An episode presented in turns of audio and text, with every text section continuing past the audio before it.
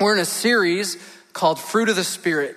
Fruit of the Spirit. In Galatians 5, we read, we, we read when, when you follow the Spirit's leading in your life, when you walk in step with the Spirit, there's a fruit that's produced. And this fruit looks like, uh, it smells like, it tastes like this love, joy, peace, patience, kindness, goodness, faithfulness, gentleness, self control. It's the fruit of the Spirit. When we follow the Spirit's leading in our life, that, that's the fruit that's produced in us and through, through us in our lives. And it's nine, nine parts to the fruit of the Spirit that we've been looking at throughout this series. It's one fruit, but there are nine parts, and we've been taking time to look at each part of the fruit of the Spirit, each of the nine parts. Today we're going to look at this part of the fruit of the Spirit goodness. Really? Goodness? I mean, seriously? I mean, isn't goodness kind of meh? Like meh? Is how you say it? Meh. Isn't goodness like vanilla? When you, when you could have, you know, double mocha chocolate almond fudge with marshmallows and whipped cream and a cherry on top, like, isn't that just goodness kind of vanilla? Isn't goodness like a stepping stone or, or a leg of the journey on the way to something much better? Greatness? Right? Isn't goodness just, just a means to an end, a greater end? Some of you maybe have heard of the book Good to Great. Right? In that book, it says that, that good is the enemy of great. So you're settling for good when you could have greatness. I mean, isn't goodness you know, just, just a step along the way? It's not, it's not a, an end to itself. Is it good goodness? Good? It's not, it's not the goal, goodness. It's always something more than goodness, isn't it?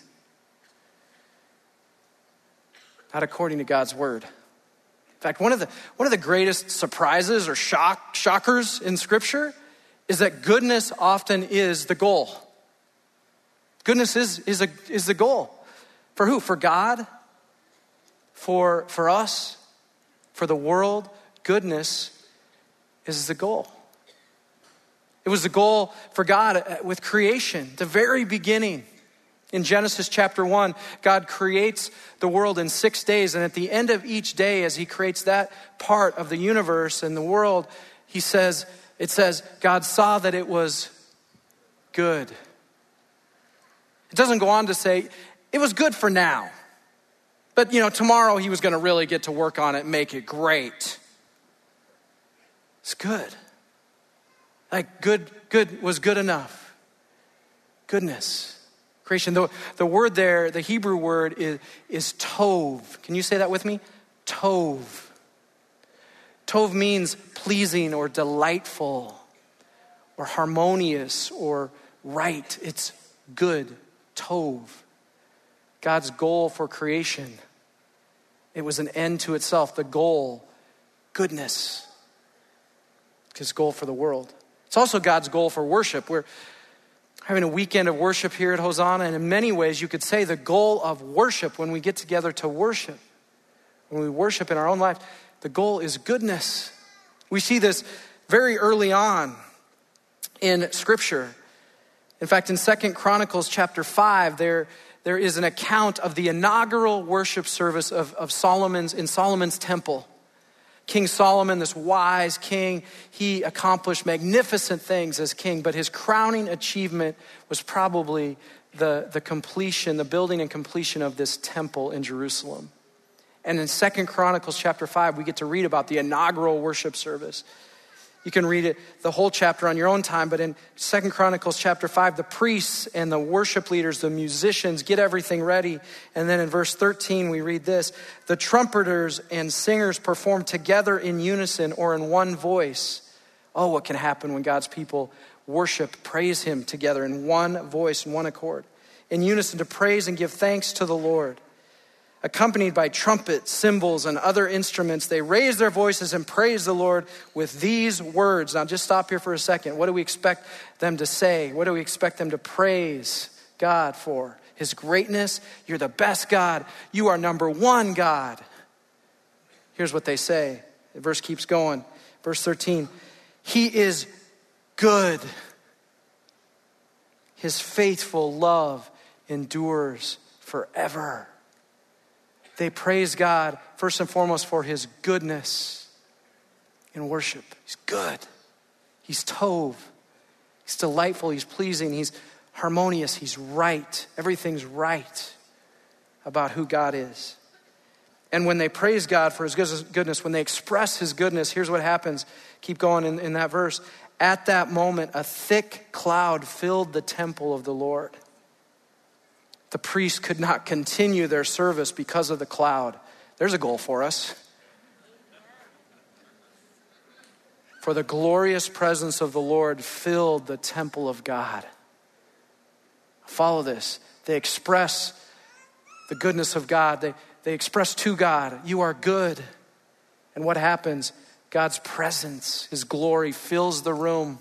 His goodness consumes the room. It becomes so thick they have to shut things down because His goodness is so overwhelming and consuming in that space.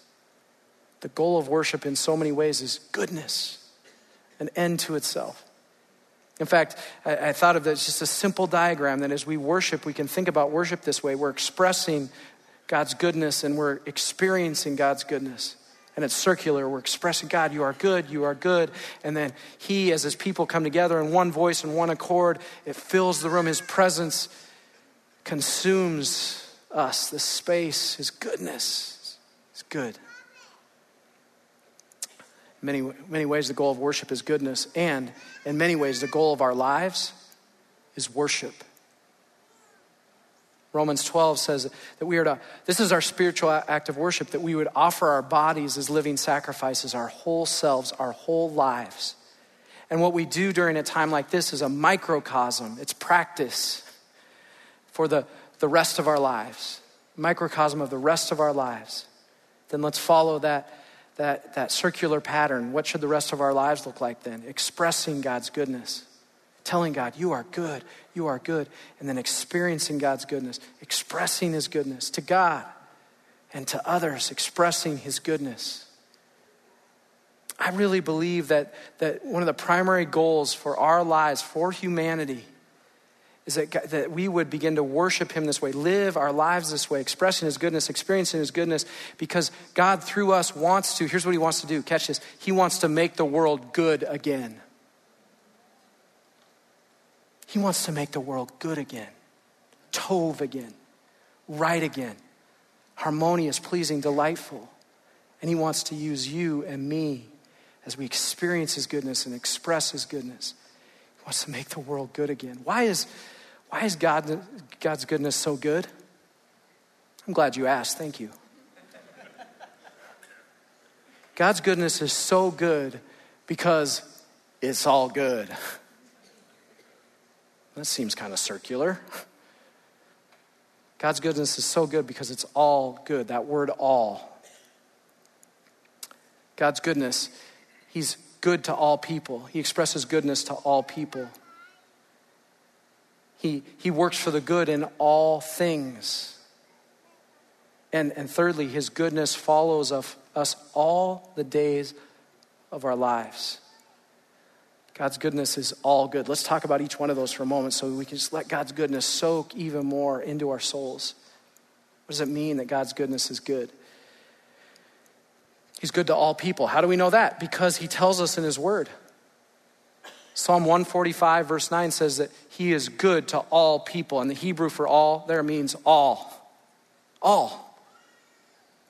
He's good to all people, regardless of nationality, regardless of political party, regardless of which football team you cheer for. That's coming, isn't it? Get ready.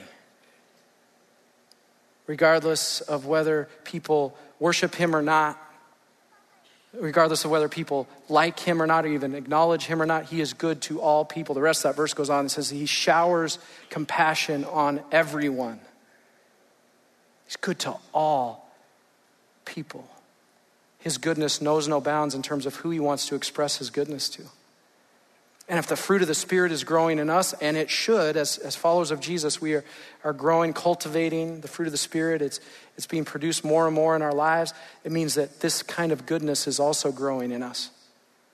that increasingly, if we're growing in our faith, we, we would see this as a marker that we are good to all people, whether they're like us or not, whether they like us or not. If God's Spirit is producing this fruit in us, we are increasingly good to all people because that's who He is. It's good to all people. Secondly, He works for the good in all things. Haven't we all had a, an experience like this where, where we would say this as we look back on an experience? We would say, know, I would never want to go through that again, but I wouldn't trade it for the world. Nod your heads if you can relate to that. I can. Because God had worked for the good in that situation, even though it was hard. He works for the good in all things for those who love him and have been called according to his purpose. Notice it's not, he works for perfection in the lives of people who love him and been called according to his purpose. He works for the good, tov. And I tell couples when I do weddings, because they, they're really uptight usually, couples when they're getting married, like, I want everything to be perfect, perfect wedding. And I say, you know what? That's not the goal. The goal is that you would have a good wedding, that it would be just right. Let go of that expectation of perfection. It's going to be good. Even if things don't go exactly right, it's going to be good. Some of you are thinking right now, well, it's not so good in my life right now. I'm going through some pretty tough stuff. My life, I would say, there's a lot of bad right now. And if that's you, my heart goes out to you, but you hear this. This promise still holds true for you that, that God is working it out, that God's goodness is a work in progress in your life right now. You may not see the end result, but God is working it out. It's a work, there's a, pr- a promise here that it is being worked out even now, no matter what you're going through.